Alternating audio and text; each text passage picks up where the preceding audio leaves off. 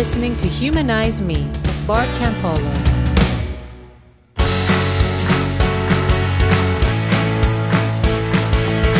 Hey, everybody, welcome to the show. I am going to share a conversation with you today that I had recently with Jonathan Merritt. And it's kind of weird because Jonathan Merritt wrote an article about me a while back that I thought was a really fair article when I first was sort of coming out of the faith stuff.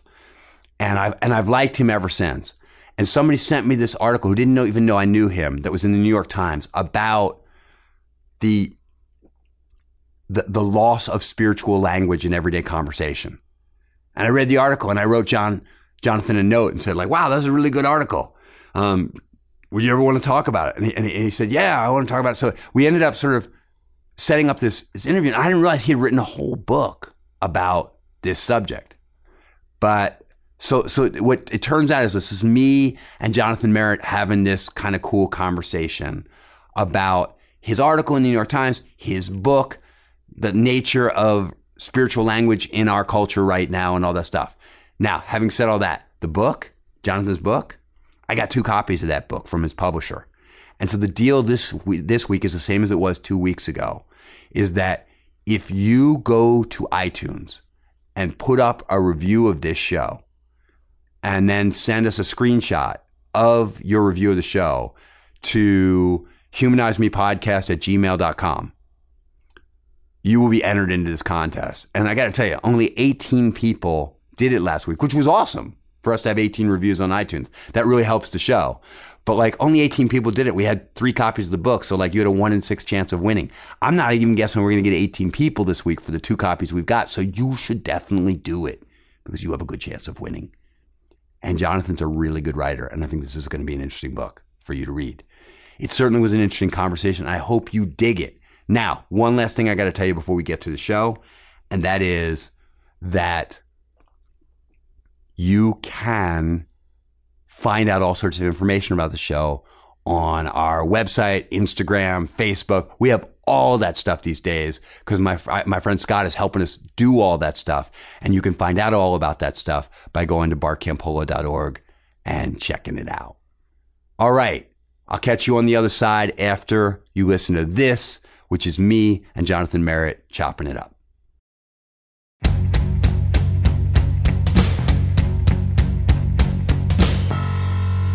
So okay, so so here's the thing. Like I just I thought the I thought it, the article was just an article written by like a freelance religion writer who's just sort of going like, "Hey, here's an observation I have to make about the current climate, you know, based on my own experience and some research I've done." But when I when I looked up the reviews for the book, it feels like your book is a much more personal like this is this is kind of like the, this larger thought that and, and you and you actually t- instead of just pointing out that religious language needs to be rethought, you do a bunch of rethinking of it yourself. Mm-hmm. Mm-hmm. Yeah, well, you know, I've always said that um, the best books are, to some degree, uh, autobiographical. Uh, in other words, that you live the narrative in, in some way because I think you want your readers to be not just spectators, but participants. And so you can only invite to the inside if you're, if that's where you are inside the narrative. And that's how it worked out for me. I mean, I didn't set out to write this book. Uh, I lived something and then I wrote what I had lived. Uh, I moved to New York City. It's far more pluralistic than where I was living in the deep south. And I was coming into contact with all kinds of people, people who had different faiths, people who had no faith at all. And, you know, for somebody who was raised Southern Baptist, there was a lot of challenge there because, and of course, you know this is true, Bart. Like when you're raised in that kind of setting, you can use words passively. Like you can just say a word like grace, and you you sort of it just sort of passes out of your mouth. But then if somebody says, "What do you mean when you say grace?" You don't you don't have an answer right away. You have to think about it So it becomes like you, you use words, it's like trying to define color or the. Yeah. You know, words that we've used so often uh, in religious communities, but we've never stopped to ask what they mean. And I think you're seeing a lot of people who consider themselves spiritual or religious who use language like that. And it's one of the reasons why people are less comfortable talking about uh, spirituality, I think, because they're slowly realizing other people don't know what they mean, and even they oftentimes don't know what they mean. Well, and that was the weird thing for me reading this article is that you know you were giving the statistics of the the infrequency with which most Americans have a conversation about spirituality or meaning or God. Mm-hmm. And I'm thinking to myself, I, I have these conversations five times a day. You know, like I'm a university chaplain. Like I, I, you know, I'm an ex-Christian who's, who now counsels people going through religious transitions. Like I, like I, this is the, the atmosphere I live and breathe. Mm-hmm. And so I was surprised. I mean, I, you know, I, I thought like, oh, I would have thought in this, in this era of polarization, you know, politically and whatnot, that that the conversations might not be fun or there might be a lot of conflict, but I just assumed everybody's talking. Mm-hmm. And uh, and but the, the person that sent me the article was a was a, another secular humanist, and their question was, do you think that secular people have the same problem that that Jonathan's talking about in the sense of is nobody really talking about meaning mm-hmm. and mm-hmm. sort of ultimate ultimate truth and the the purpose of life you know like these kind of larger religious questions is is nobody having those conversations or or, or is it just the christians that are struggling mm-hmm. yeah well the answer your friend picked up on something really uh, astute i think I mean, the first the first thing that I heard, I heard kind of three rounds of feedback. One is I've heard from Christians, and Christians say, "Yeah, as a matter of fact, it is hard." Uh, you know, Christianity is in a really weird place in America right now because there are like whole sects of it that are like you've got uh, this sort of Trumpian it's almost like we got in a time machine and went back to the 1970s and 80s. This sort of resurgence of the religious right. And there, there are a lot of American Christians who are like, ew, I don't want to be associated with that. This person says they're a Christian, and I say I'm a Christian, and I don't feel like I'm anything like those people and and oh, that's, that's like my da- my yeah that's like my dad and all his red letter Christians people who are like mm-hmm. we can't call ourselves evangelical anymore because those evangel- evangelical means you're with Trump. Exactly. I, I, was I was doing an event. I mean, I'm talking to you from Tulsa, and I was doing an event with pastors here, and one pastor. It's the question that almost always comes up when I talk to pastors is, "Hey, I don't feel like." I can call myself evangelical anymore, but I align with sort of the thinking of the movement. What do I do? Um, there is that kind of crisis happening where there's always been a fracture between the left and the right, but now even within the right, there's a fracturing happening. And I think that's interesting. This, so you're you're feeling it, I think, among Christians, but then I've heard from people of other faiths, particularly uh, not so much from for my Buddhist friends, because I think there's a sort of linguistic flexibility within Buddhism, but particularly from my friends who are um, Jewish and my friends who are um, Muslim. They say same thing. We're having the same struggles when it comes to articulating these these kinds of of ideas, conversations about sacredness, the inner life, uh, etc.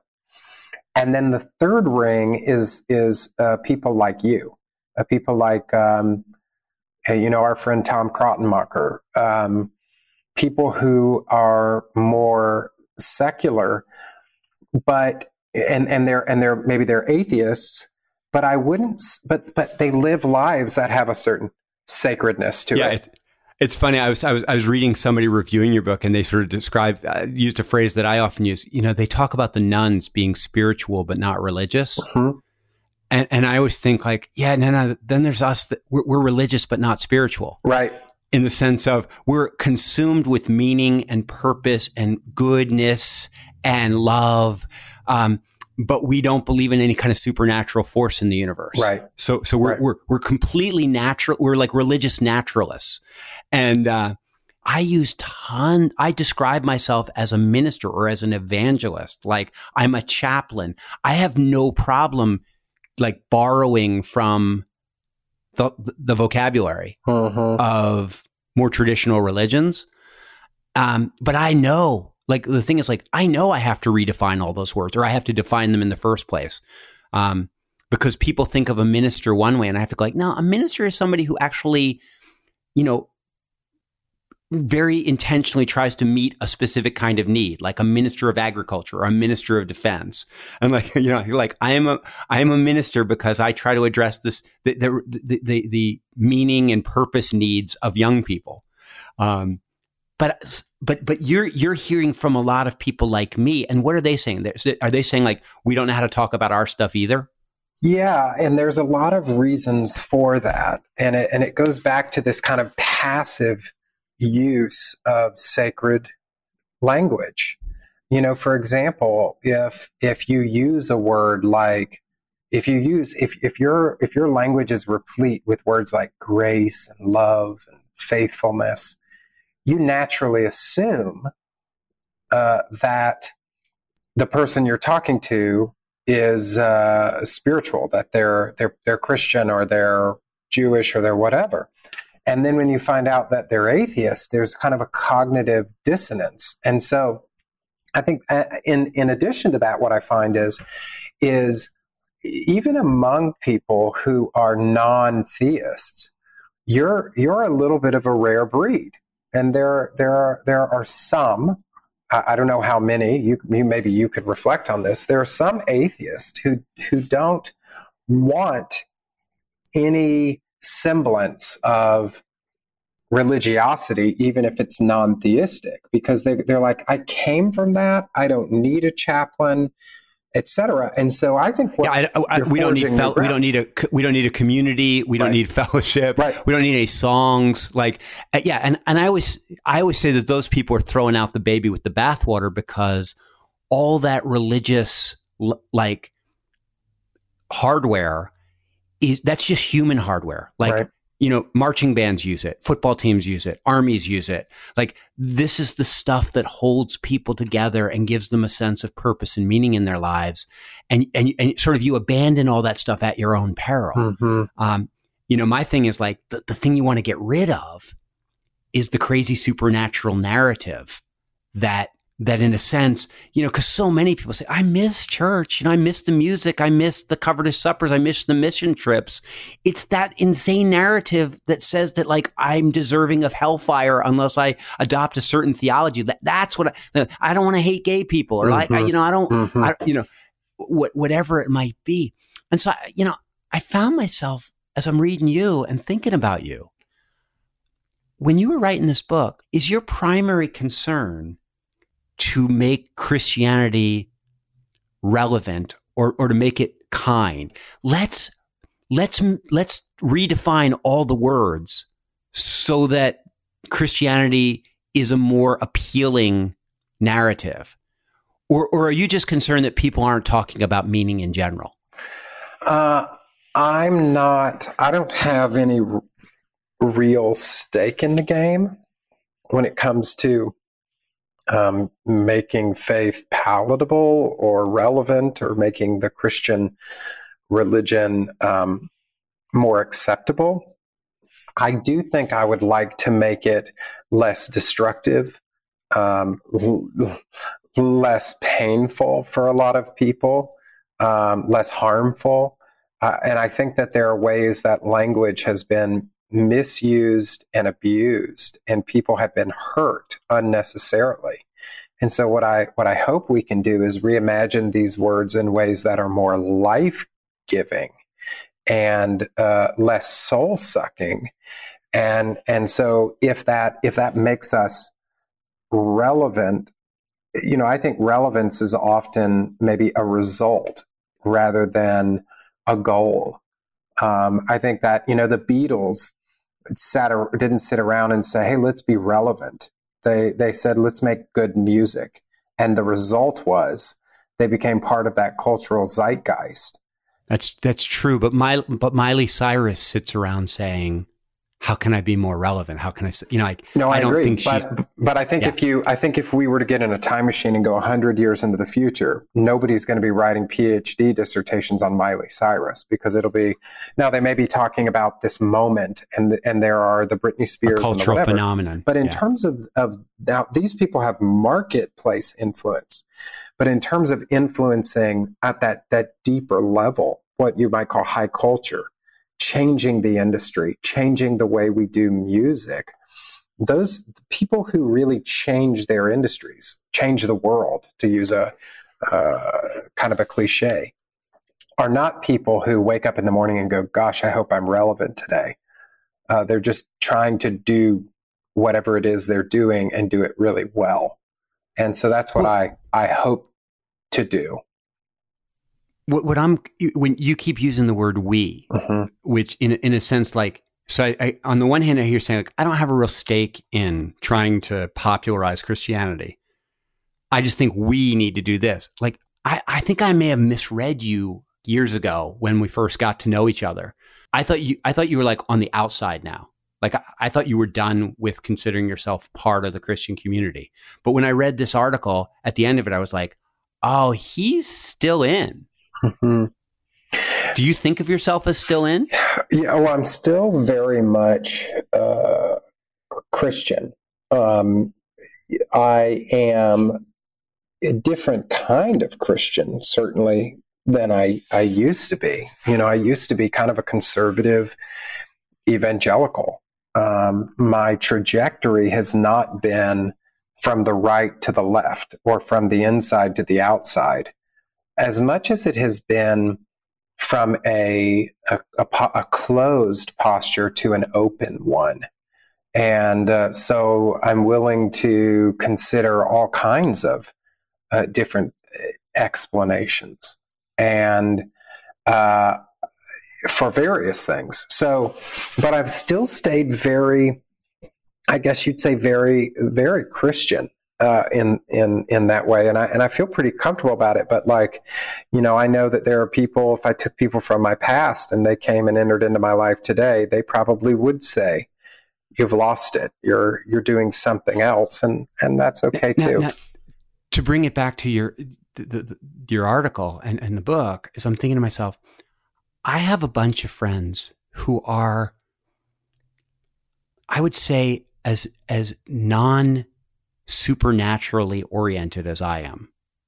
Like they don't live their life expecting that a personal God who is out there will intervene and do anything in their lives. But they're still Christian in the sense of Christianity is the language that they use to describe the natural world in which they live. They're like, it's a rich symbology. They, they, they, and, and they're like, it's a culture. And they're like, I grew up in this culture and so I speak Christian. It's the it's the language I use, but but I don't think they're married to dogmatically married to any any of the doc. I don't think they think of it as literally true. Mm-hmm. And I, I guess, I, and I'm not trying to put words in your mouth, but I'm going like when you say I'm open to all sorts of explanations and all sorts of stuff, but I still think of myself as Christian. Is, is Christianity just like your home language? Um, it's both. I mean, I I still believe, um, but in a personal God. Yeah, I still believe in a in a okay. in a personal God. Now, if you're asking me, do I believe that the world was flooded and that God saved people on a boat? Literally, no, I don't. I don't. I don't believe yeah. that. Or, the, uh, or that Jesus actually bodily rose from the dead three days after he was crucified.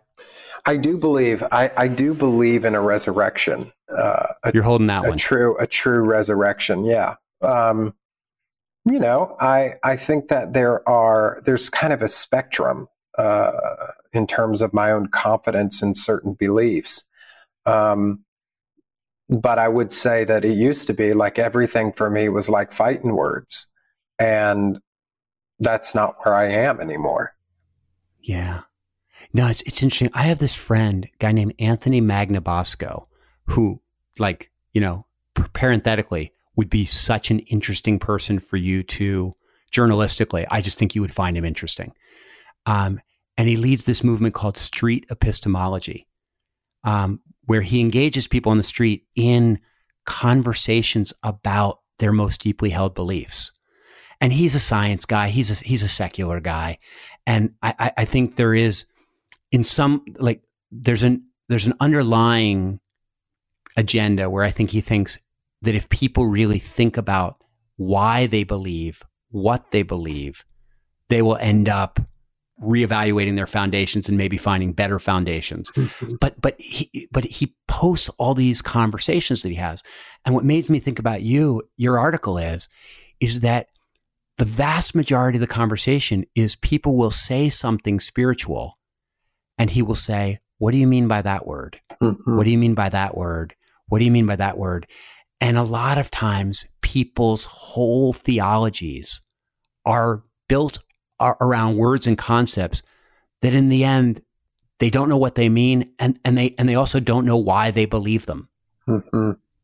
You know i think and, i think one thing that comes to mind from the last few things we've just talked about i think christianity for me uh, religion for me in the past was all about finding the right answers you know, I mean, yes, I believe in a resurrection. And now I want to think about how can I defend that and argue that and sort of like debate that. Um, and why know, do you believe that? Yeah. And I and I can tell you what I think if you ask me, but I think I, I see faith more now as a commitment to really good questions. What does it mean to love my neighbor? Or what is it what it, what is meaning? what does it mean to live a life of purpose? What does it mean to be merciful? What does it mean to see others as better than myself? Um, you know, if you look at Jesus, for example, in the New Testament, Jesus was asked over 300 questions and he answered 18 of them. Uh, he went on to ask another 120 something questions himself. And so this this notion that that spirituality has really become a, an addiction to answers uh, is something I'm trying to get away from and instead to be obsessed with questions and wrestling.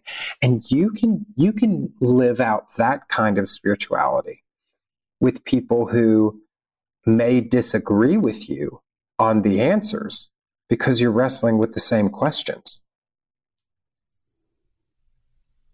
Yeah that's i'm i'm just i'm thinking about that because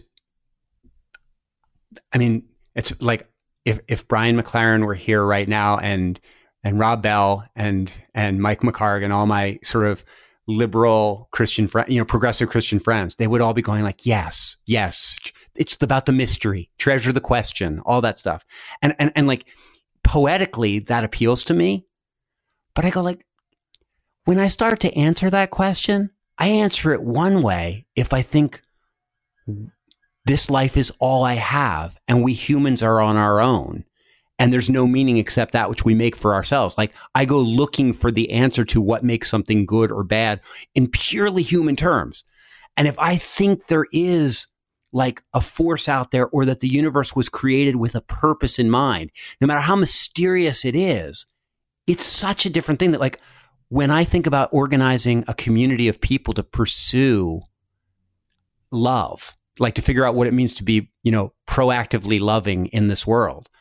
I go like, we're either going to ask, we're, we're either going to try to answer that question using natural categories, or we're going to try to answer it using supernatural categories, even if they're very mysterious.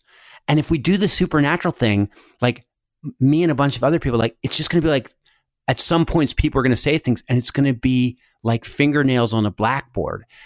And so I'm like, I want to still I want to still show up at the orphanage or at the you know at the at the environmental cleanup and work side by side with those people because their values are the same and but when it comes to actually pursuing the questions I don't know if it's as easy as you think to like to pursue those questions with people who are living in fundamentally a different worldview.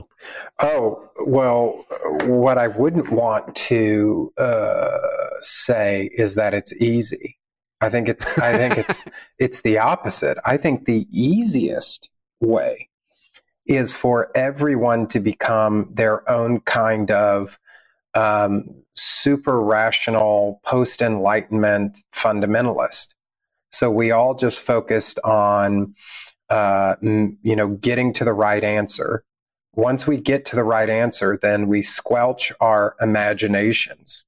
So life becomes not about listening and hearing other people's own wrestlings and strugglings with these questions, but it just becomes about arguing with other people to try to convince them that they're wrong, we're right, and they should believe and behave like we believe.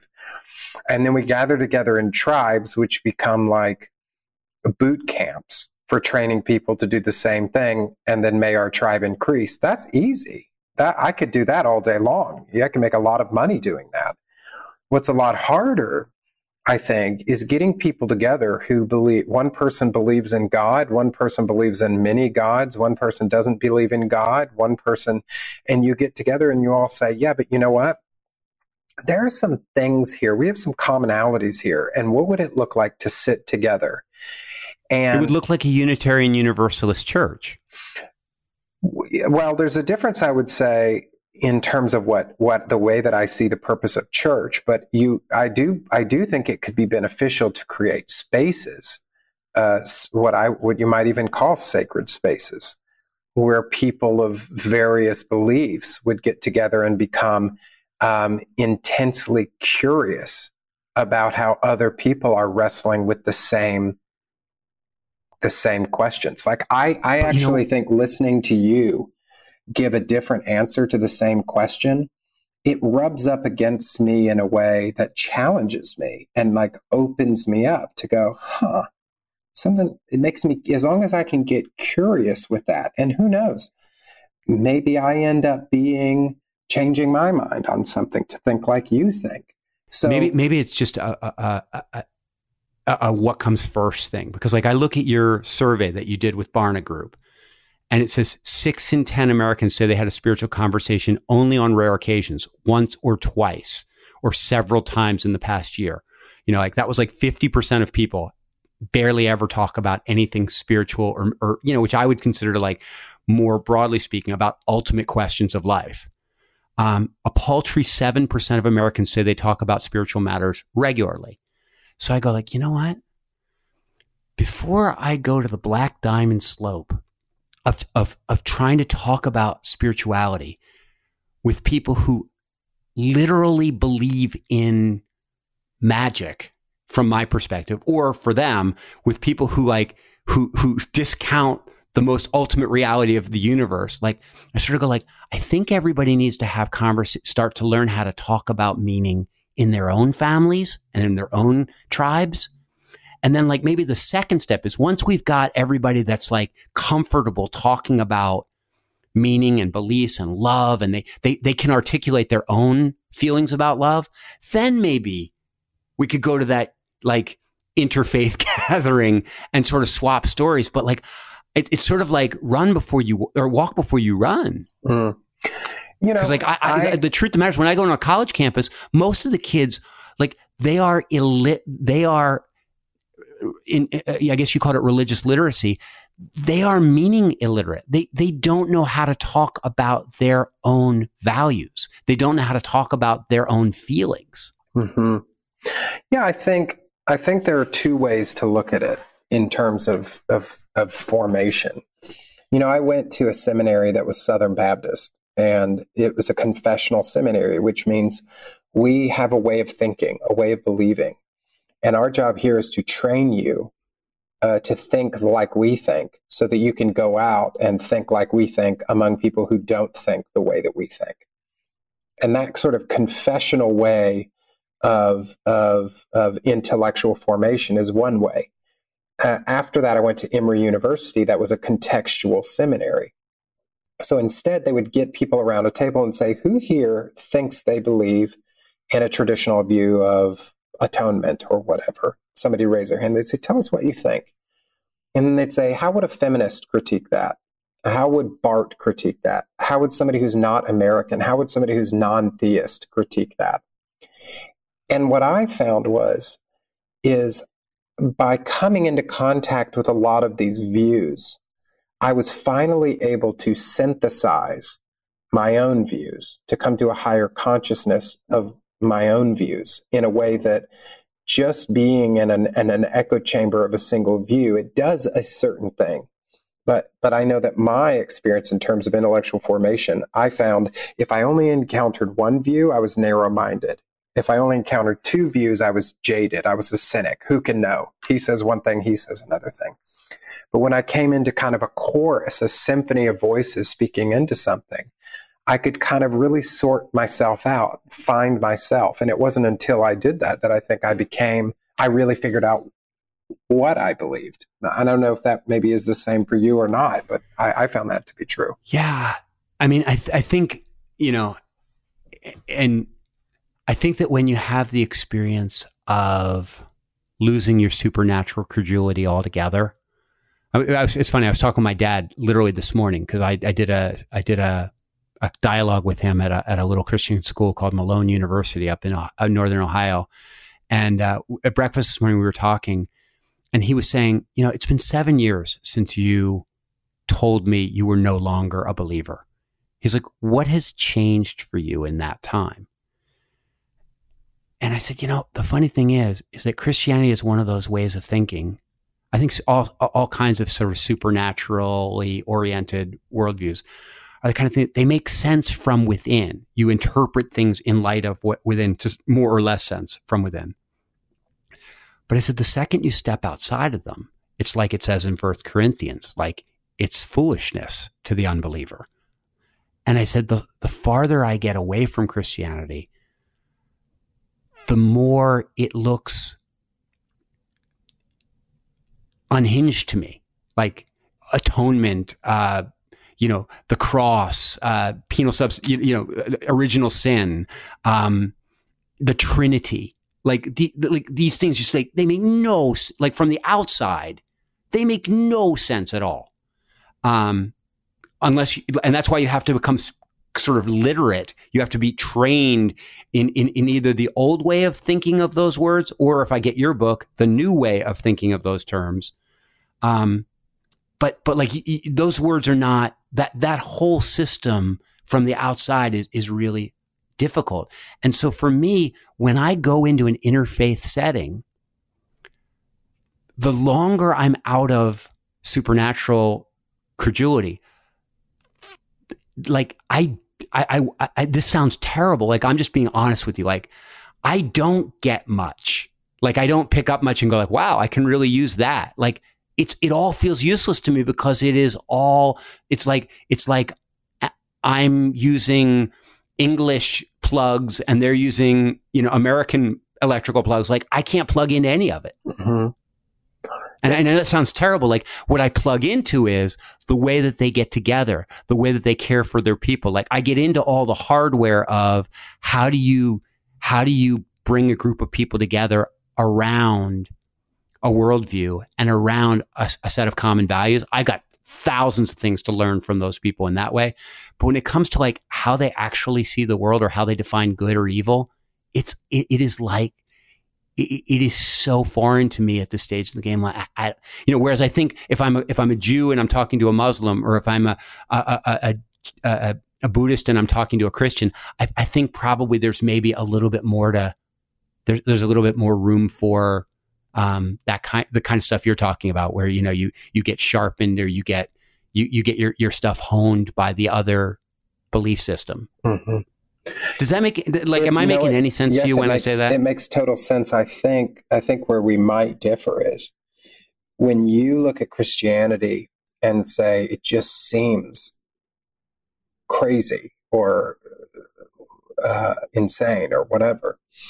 Um, you would see that maybe as an objective function of just how insane religion is. That when you get outside of it and you look back at it, you realize how dumb it is.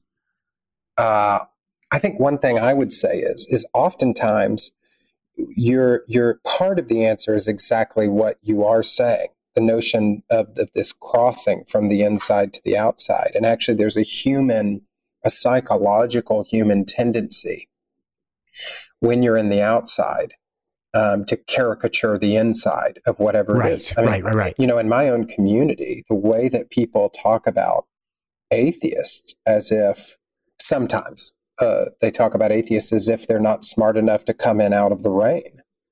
And they can caricature it. And I know when I was a kid, for example, and I was really insulated in that community, I just thought, how dumb are these people? That they would look around this world and say, "Oh, it all just happened," or you know, whatever it is. I don't. Only a fool says in his heart there is, there is no, no God. God. Yeah. Right. I, that is not where my head's at. You know, there's a thing called outgroup homogeneity bias, for example, which is a psychological phenomenon that says when you're a part of an in group, right? You left the Christian in group, but you're now a part of a different in group. What happens is, is you have this this bias where the outgroup seems homogenous. In other words, you take the dumbest or the worst expressions of that thing, and psychologically, that that it becomes a part of the thing, right? In other words, in other words, you Yeah, have no, no, you've, get- I- you've got right. Republicans who take the, who take a, a Democrat saying the dumbest thing in the world, and they go, "You see how dumb Democrats are." But if a dumb Republican says something, they have they're psychologically able to differentiate and say, "Yeah, but I'm not like that person." So they see diversity within their own ranks, but there is a, hom- a homogeny. Uh, Yeah. uh, it's In our ranks, that's a out. bad apple. In our rank, that's a bad apple. In their ranks, that's how they are. right. So yeah, there are some there are some crazy, insane, destructive theologies in Christianity, and I think uh, as an outsider looking in, when you sort psychologically the way that humans naturally do, probably Christianity seems crazy in the same way that I know on the inside, when you're on the, the Christian in group, atheists seem crazy uh, to some extent. But the question is, is whether whether we can cross those barriers and tap into the multiple in groups that create some sort of intellectual empathy. First of all, like, yeah, I think that's really true. And I, I, I like when I say like it seems insane, I don't mean that Christians seem insane. It, it, it makes perfect sense for me why. You know, I held those beliefs. I understand how people come to hold those beliefs, and I understand how sensible they are within within the context of that community. So it's not like I don't think people are insane for being Christians, and I don't think that that it, it makes them stupid. And and and and the other thing is like for me, like the kind of Christianity that I'm turned off by, like I know the nuances. Like I know not to like put you and Jerry Falwell Jr. in the same category. Um, you know, I, I like when Jerry Falwell Jr. says something, I, that has nothing to do with you or my dad or you know half a dozen other of my favorite Christians. You know, what I I guess what I'm saying is is that I think that if you believe in supernatural realities, um, there that there's a fundamental thing where you might go like, I think the Muslims have it wrong, or I think the Buddhists have it wrong, or the or the Hare Krishnas or or the Hindus have it wrong on some level, but like at least they recognize that there's something supernatural going on here, that there's a higher realm, and I think that when you're like, it's it's like those are still all of a type compared to somebody who is a pure naturalist. Mm-hmm.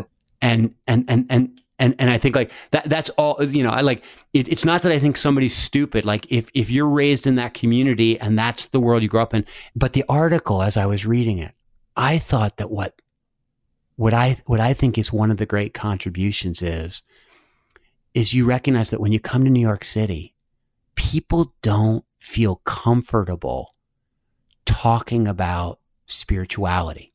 They don't feel comfortable talking about the the experience of life that is hard to put into words. This sense that you have of transcendence in a moment, or the sense you have of connection to another person or to a whole group of people. Like there are all these experiences that are profoundly human that it used in a religious, you know, in, in our religious past, people were very comfortable talking about those those feelings and experiences. That was just part of language. Mm-hmm. And we, and, and I, I think you've really touched on something that says, if we can't get like whether even from a, an entirely secular point of view, I still got to be able to have language to describe the sense of calling I feel to care for the needs of young people who are lost. Um, and, and, and, like, I've got to have language, you know, and I think a lot of people, they, they, they sort of, they don't feel comfortable saying, I feel called or I love or, um, this is what a, what a blessing this is. Like there's a whole set of human experiences that have almost like maybe it's Jerry Falwell and his ilk, like they've, they've spoiled all that language for us. And the question is, how do we reteach ourselves how to talk about meaning and purpose and love and care in a way that we acknowledge that that it's at the very center of our daily lives. Hmm. I mean, I think one thing that I hope uh, a book like this will do for people who who are spiritual and religious is that uh, they'll be more considerate, they'll be more intentional, they'll be more thoughtful, and they'll learn, which I think a lot of people who are spiritual in America don't do. They'll learn to seek to understand before seeking to be understood. They will learn to listen more than they speak. And and that is a that's going to be tough, I think, for a lot of uh, religious people to, to when they encounter someone like you uh, to learn to open their ears rather than always anticipate what you're saying and figure out how they can tell you how you're wrong. I think you're right. It's about listening and all those things. But there's one more element. When I used to teach evangelism, I used to always say, you know, that nobody really wants to know what you believe, but people are really interested in your life. And so if you can learn to talk about your life in in, in meaningful ways. That will open up the door for other people to talk about their lives in meaningful ways. And so instead of saying like, this is what I believe, if you're say, you know, if you say like, for me, praying feels like this, or I had this experience the other week where I was reading a book and I felt like I was getting a message from God and, and, that people could say, well, what, what did that feel like? Did, I mean, did you hear words and stuff like that? And I, I realized that like, if we can learn to ask good questions of each other about our spiritual lives and like, and especially of our children, like, what does it feel like to you? Uh, when you hear somebody talk about love, what does that mean to you? I was in a cab once and the cab driver said to me, we were talking about stuff and, and he was asking me why I did what I did. And I tried to explain it to him. I tried to explain. He said, no, no. I said, like, what I'm trying to ask you is like, what's your bottom line? Like, what's the most important thing in the world to you? He said, because the most important thing in the world to me is my family. And I drive this cab not because I care about cabs or transportation, but because it's a way to create space for me to love and be with my family. And that's what matters to me most. And I thought, like, oh, like we're talking about what's the most important th- what's the ground of your whole being and so i i think that that's as much as we need to find better definitions for the words that we use i just think if we learn to ask other people what their definitions are and find creative ways to instead of saying like what do you believe or what's your religious conviction to say like what's your bottom line hmm. What's the most important thing in the world to you? What is that thing for which you would sacrifice everything else? I just think we got to learn to ask better questions of each other. Mm-hmm. I, I totally, I totally agree. Yeah. Hey, I know you have to go back to being a, a, a famous author in Tulsa, Oklahoma, challenging religious religious hypocrisy wherever you go.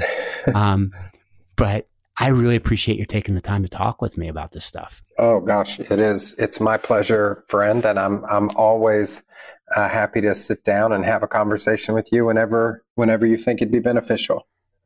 Yeah, did I miss anything? Like, are you like, yeah, this is great, but like, there was this thing that like is really important to me, but like, you missed it. Did I? Am I? Did I miss no, something important? No, I think it was. I think it was fantastic, and I I like that we were able, in some cases, to disagree, and then in other cases, Oh, to find common ground. I thought it had a nice a nice uh, balance. I thought it was fantastic. Are, are you just running around writing articles these days? Like, are you just like Mister Freelance Journalist who writes lots of articles for lots for the Atlantic and for other people? Basically, yeah. Basically, I just running around, writing, speaking, doing what I can do, and then figuring out what comes after that. Okay. Hey, listen, this is really fun. I really appreciate the time. Oh yeah, it really it really was my pleasure, and uh, let me know if I can ever be a help to you. All right, baby. I'll talk to you soon. All right, see you later. You bet. Bye. All right, so that was me and Jonathan Merritt. And I liked that conversation. I think primarily because I like Jonathan Merritt, and he is not where I'm at, not where most of you are at, but he's a thoughtful dude. And uh, and I, I think I always appreciate talking to somebody who's thoughtful about spirituality in American life. Um, and of course, in my case, especially secular spirituality. So that was that. I hope you dug it. I hope you enter that contest by by uh, doing a review on iTunes, uh, so that you can get at one of Jonathan's books. Remember, you send that to Humanize Me Podcast at gmail.com. And you know what? You could send other things there, like what you thought of the show, what you think we should do next, a question you've got. We do have the question line that you can call in on. Again, all things Humanize Me are available to you at bartcampolo.org. And you should go there. And we'll talk to you soon on Humanize Me. For more on BART, go to bartcampolo.org. To leave a question in your own voice to be used in future shows, call the Humanize Me Q line at 424 291 2092. That's 424 291 2092. Humanize Me is a production of Jax Media. You